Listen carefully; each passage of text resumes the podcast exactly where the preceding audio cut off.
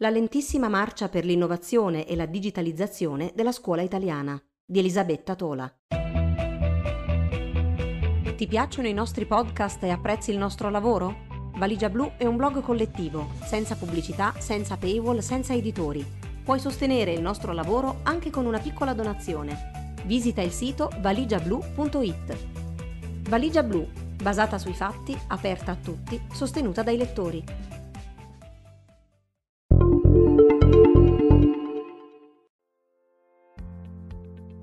A marzo scorso, il mondo della scuola italiana è entrato in una sorta di universo parallelo, dove sono state letteralmente mandate per aria decenni di abitudini e pratiche consolidate, di ritualità, di modalità formative, anche di equilibri e rapporti tra chi insegna e chi impara. Uno shock collettivo che ha travolto milioni di bambini e ragazzi, i loro insegnanti e le loro famiglie.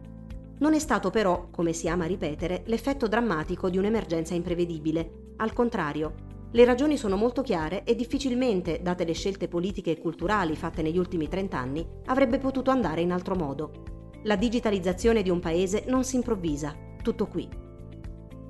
L'assenza della transizione digitale della società italiana e della scuola con lei, posizionata addirittura in retroguardia per quanto possibile, oggi la paghiamo a carissimo prezzo di stress, senso di inadeguatezza, perdita del controllo, testimoniata dalle migliaia di post disperati e afflitti di altrettanti insegnanti sui vari social media.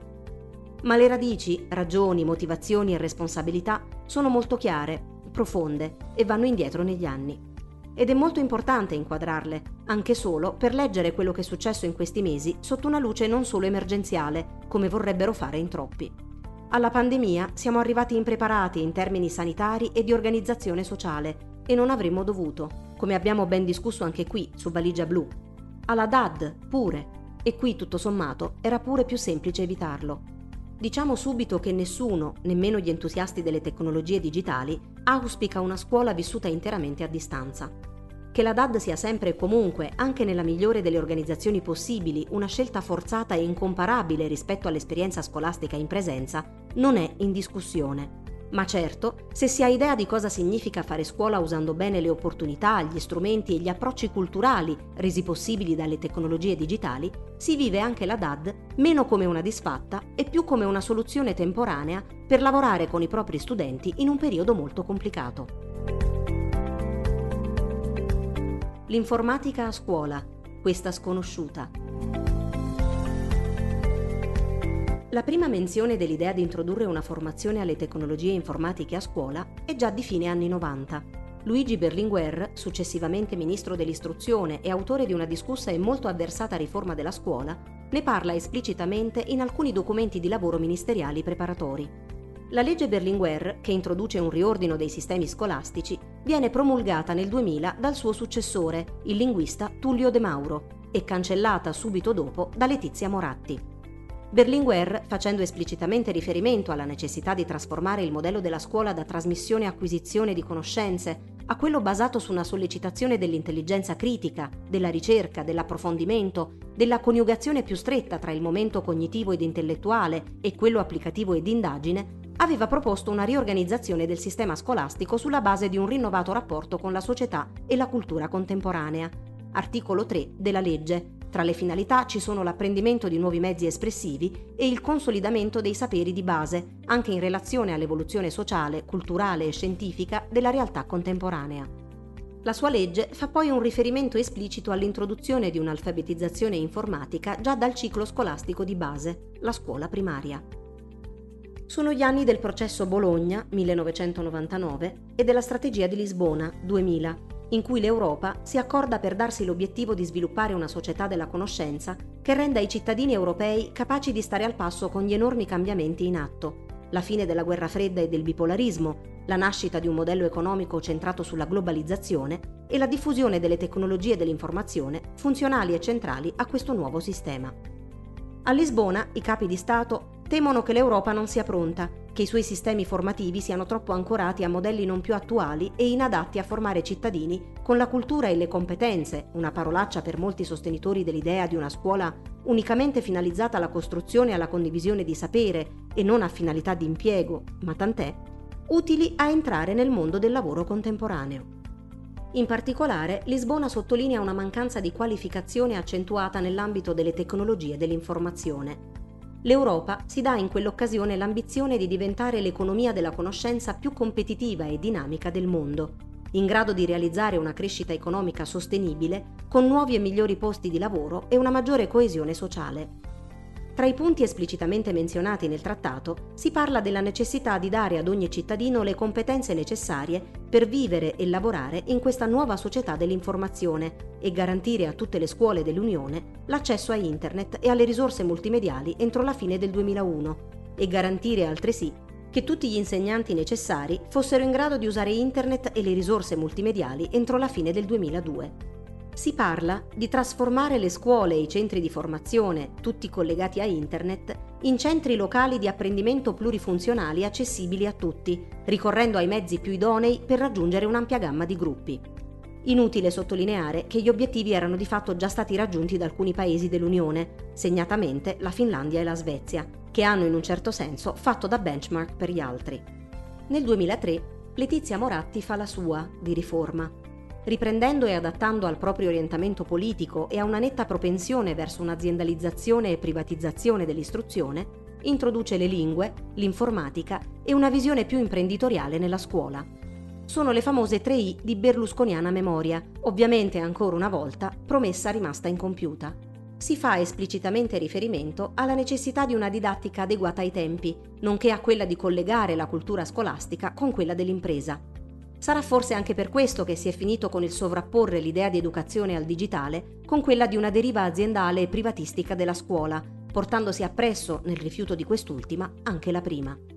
Le successive riforme, Fioroni nel 2007 e infine quella che invece delinea il mondo della scuola odierna, la riforma Gelmini del 2008, non fanno alcun passo avanti significativo nel campo della digitalizzazione e si occupano di altro. La legge di riforma Gelmini ha sollecitato molte critiche tra docenti e ricercatori degli ambiti pedagogici per diversi motivi, in gran parte ampiamente condivisibili, che hanno risposto con diverse controproposte.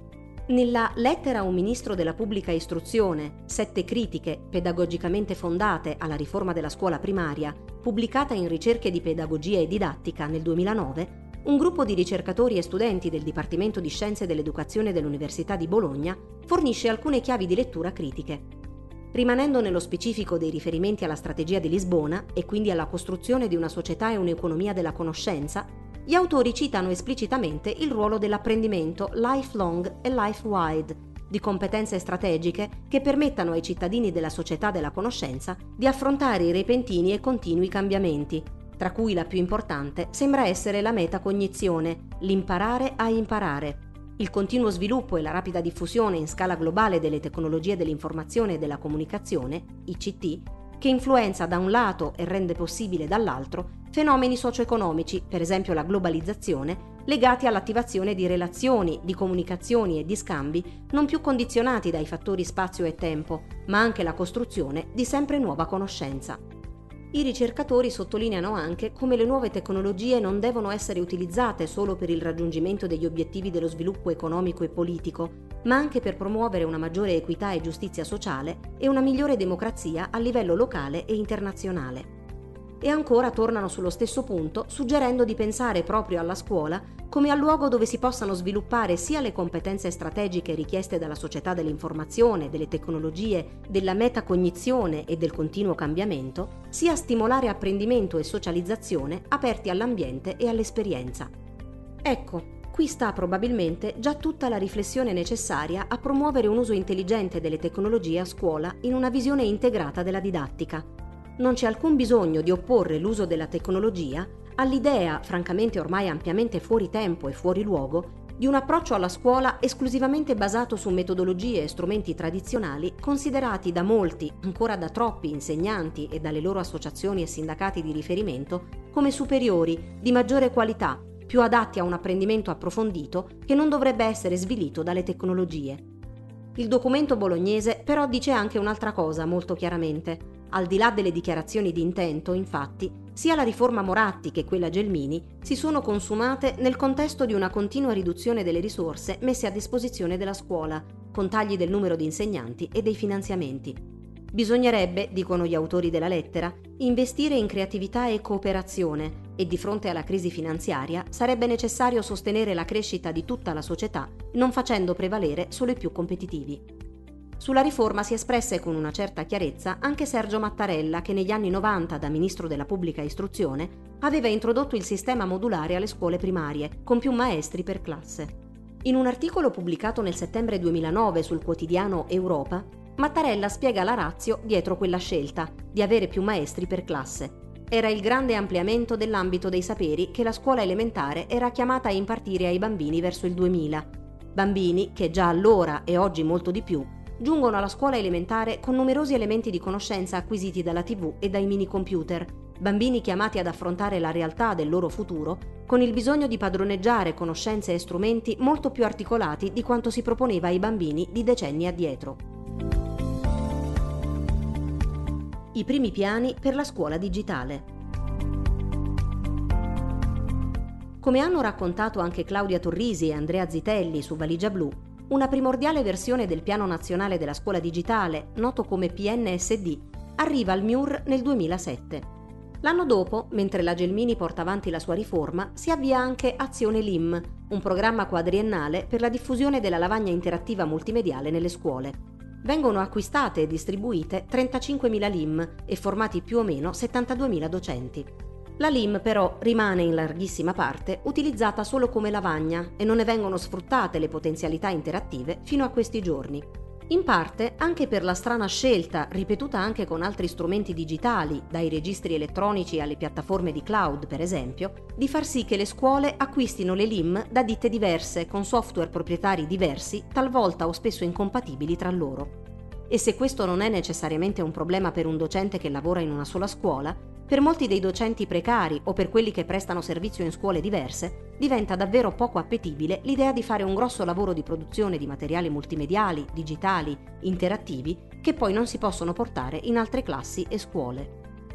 Questi sono anche gli anni in cui iniziano le sperimentazioni di una pedagogia più laboratoriale, che spostano l'asse dalla tradizionale lezione trasmissiva all'idea che gli studenti studino o guardino in formato video la lezione a casa avendo accesso anche a diversi materiali proposti dai docenti, e poi questa venga rielaborata, discussa assieme a problemi e criticità nel tempo in classe, che diventa così luogo di collaborazione, discussione, dove magari sono gli studenti stessi a portare contributi aggiuntivi, a proporre interpretazioni e loro approfondimenti e via dicendo. Un docente che dunque diventa anche un facilitatore della discussione, un partecipante esperto in un certo senso, più che solo erogatore di conoscenza.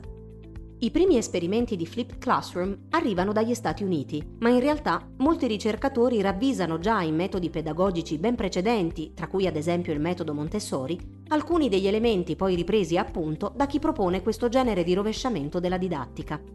In particolare, l'idea montessoriana che l'educazione debba essere incentrata sulle necessità del bambino e che l'educatore abbia un ruolo di guida e sostegno è senz'altro alla base anche della classe capovolta.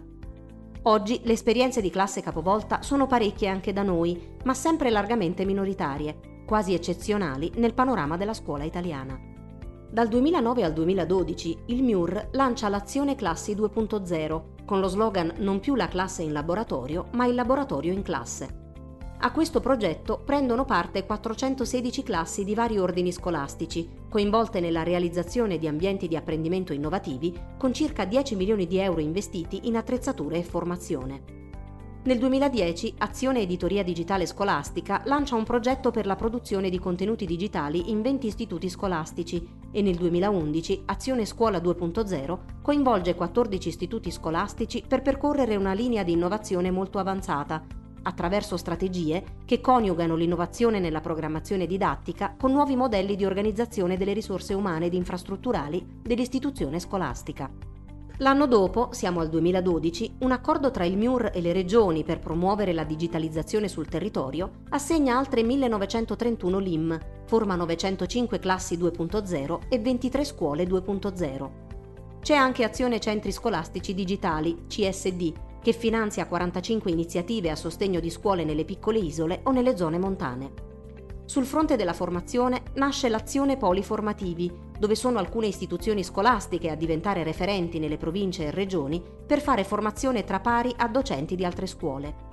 I docenti formatori, che poi diventeranno gli animatori digitali, sono volontari. Nel 2013 ci sono 25.000 docenti che chiedono formazione e 2.473 che si sono offerti come tutor in tutta Italia. C'è qualche altra linea di finanziamento, una specifica per portare il wifi alle scuole, vengono finanziati 1554 progetti e una per progetti nelle regioni del sud, per un totale di 3600 scuole.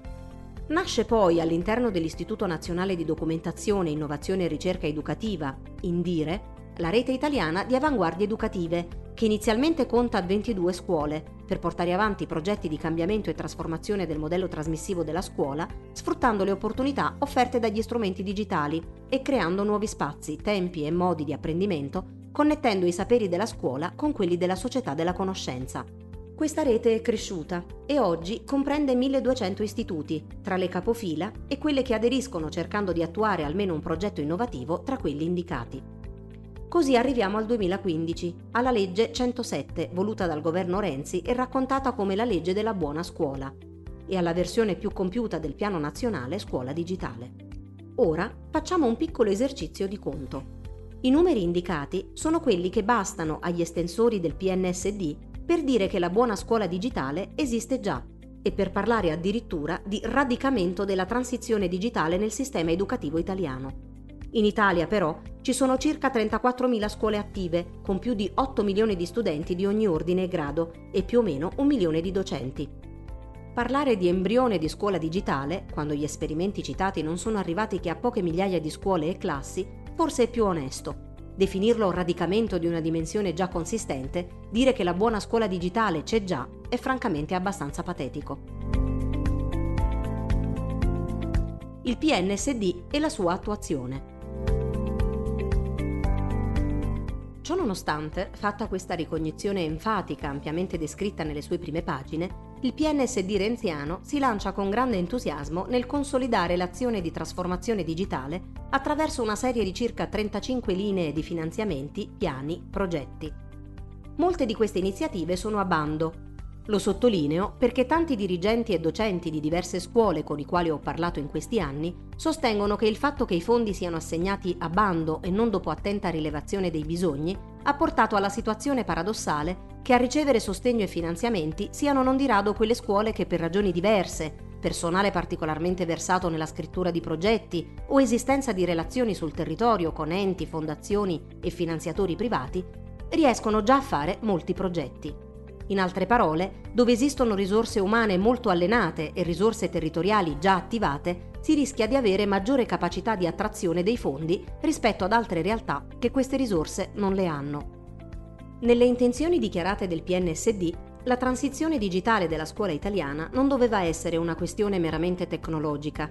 Si tratta prima di tutto di un'azione culturale, che parte da un'idea rinnovata di scuola intesa come spazio aperto per l'apprendimento e non unicamente luogo fisico, e come piattaforma che metta gli studenti nelle condizioni di sviluppare le competenze per la vita, si legge nell'introduzione al piano, in modo che le tecnologie diventino abilitanti, quotidiane, ordinarie, al servizio dell'attività scolastica, in primis le attività orientate alla formazione e all'apprendimento, ma anche l'amministrazione, contaminando e di fatto ricongiungendoli tutti gli ambienti della scuola, classi, ambienti comuni, spazi laboratoriali, spazi individuali e spazi informali, con ricadute estese al territorio.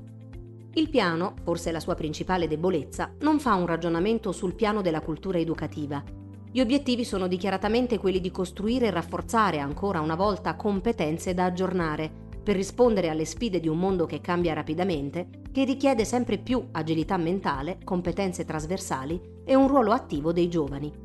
E fa una vera e propria chiamata a tutto il personale scolastico per abbracciare le necessarie sfide dell'innovazione, sfide metodologico-didattiche per i docenti e sfide organizzative per i dirigenti scolastici e il personale amministrativo con una serie di azioni previste per rafforzare sia le infrastrutture che la formazione dei docenti.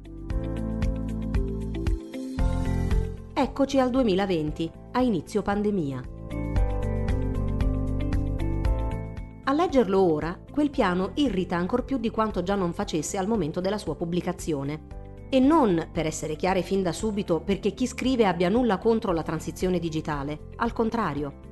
Un malloppone corposo, 140 pagine piene di buone intenzioni, di qualche strumento concreto, ma privo per la maggior parte di un inquadramento realmente culturale, nonostante le premesse, i riferimenti teorici, di ragionamenti sullo stato attuale, allora come adesso, della scuola, delle vere risorse sia economiche che educative, formative e umane messe in campo.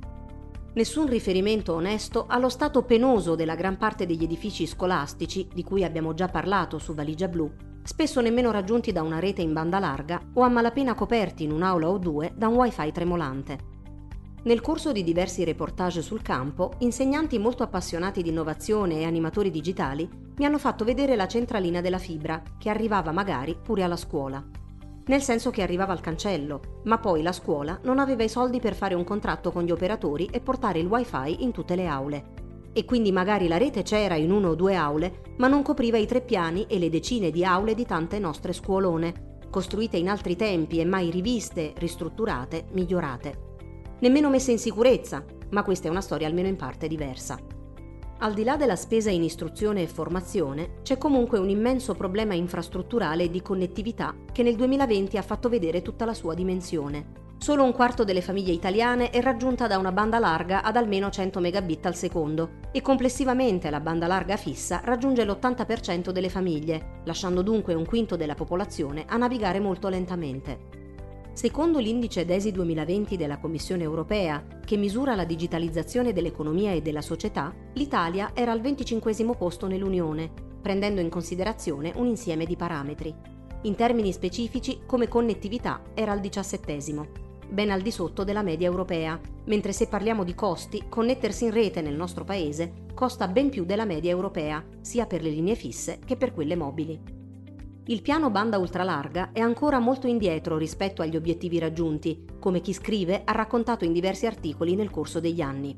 Oggi abbiamo circa metà del paese che naviga più di 30 megabit per secondo, quindi diciamo con una velocità sufficiente a stare in rete utilizzando piattaforme e contenuti multimediali e interagendo con diverse persone in call.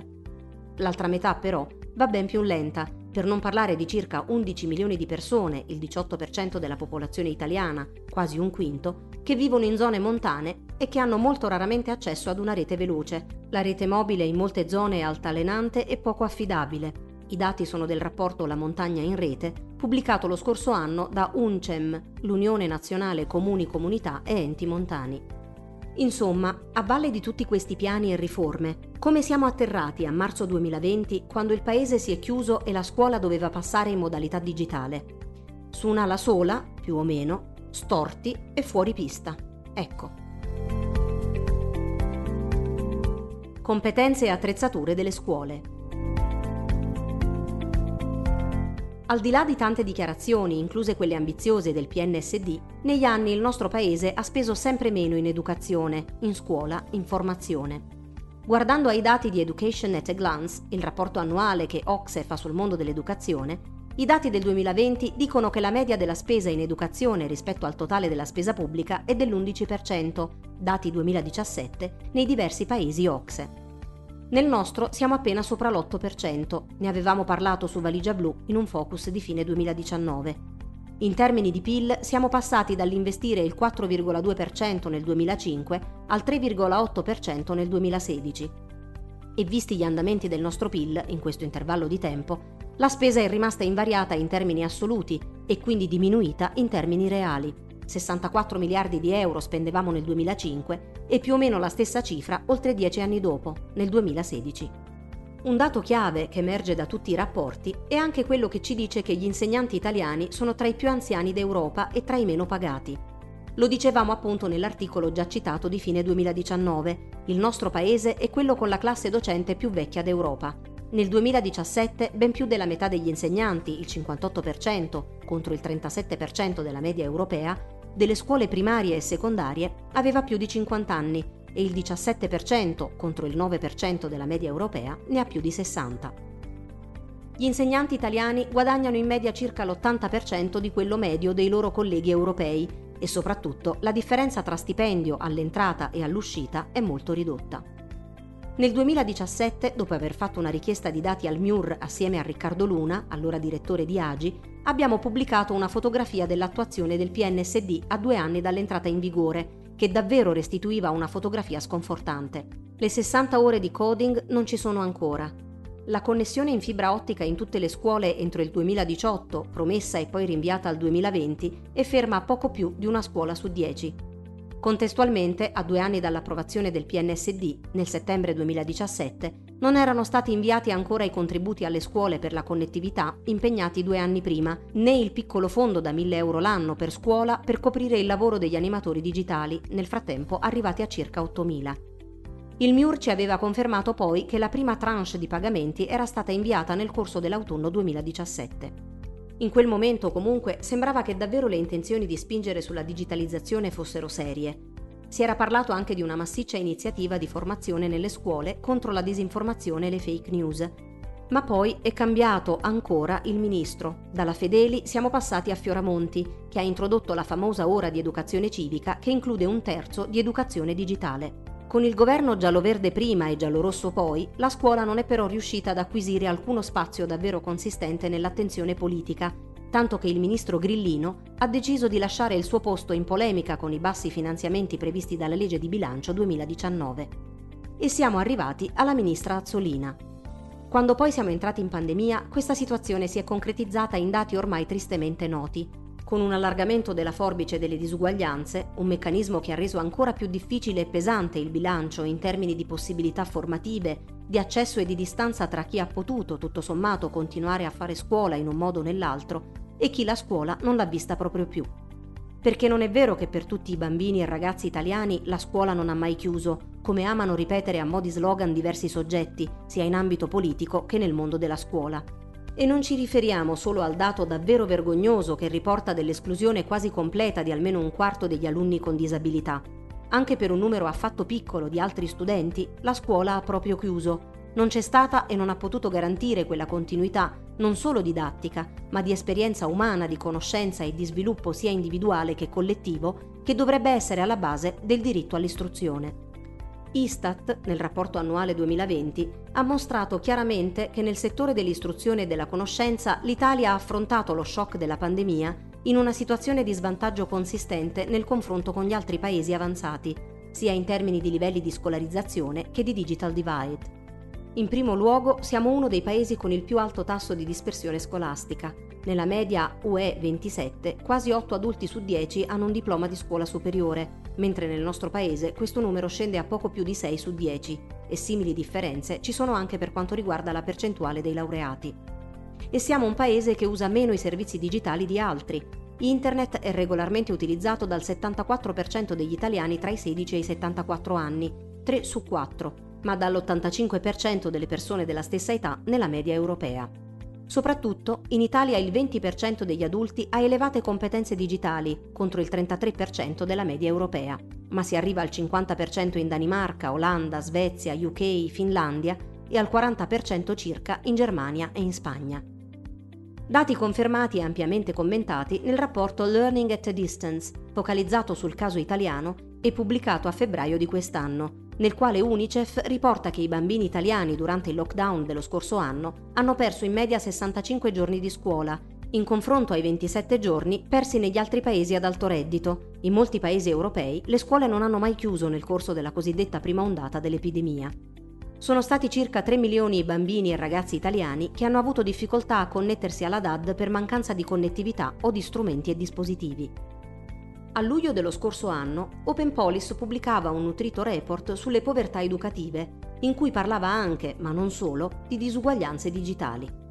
Il report ci ha ricordato che, ad esempio, più di 4 bambini e ragazzi su 10 vive in un'abitazione sovraffollata, dove è dunque difficile fare una DAD nelle migliori condizioni. Più di un ragazzino su 10 non ha un PC a casa quasi 2 su 10 in certe zone del sud del paese per un totale di 850.000 ragazzini tra i 6 e i 17 anni. Ma poi 6 su 10 hanno sì un dispositivo in casa, solo che non è necessariamente per un loro uso personale, dal quale poter fare DAD per ore ogni giorno. Solo 6 ragazzi su 10 vivono in famiglie dove c'è un computer per persona.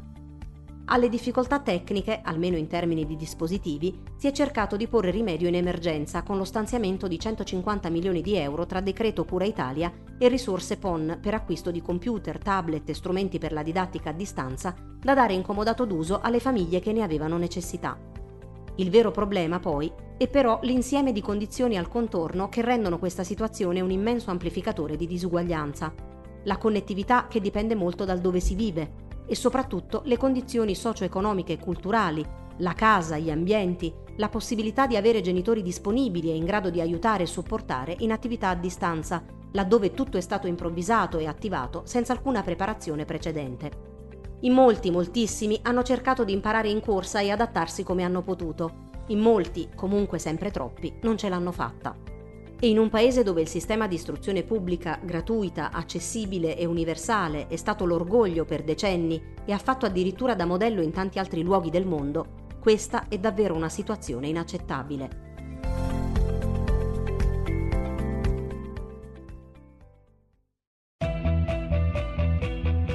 Ti piacciono i nostri podcast e apprezzi il nostro lavoro? Valigia Blu è un blog collettivo, senza pubblicità, senza paywall, senza editori Puoi sostenere il nostro lavoro anche con una piccola donazione. Visita il sito valigiablu.it. Valigia Blu, basata sui fatti, aperta a tutti, sostenuta dai lettori.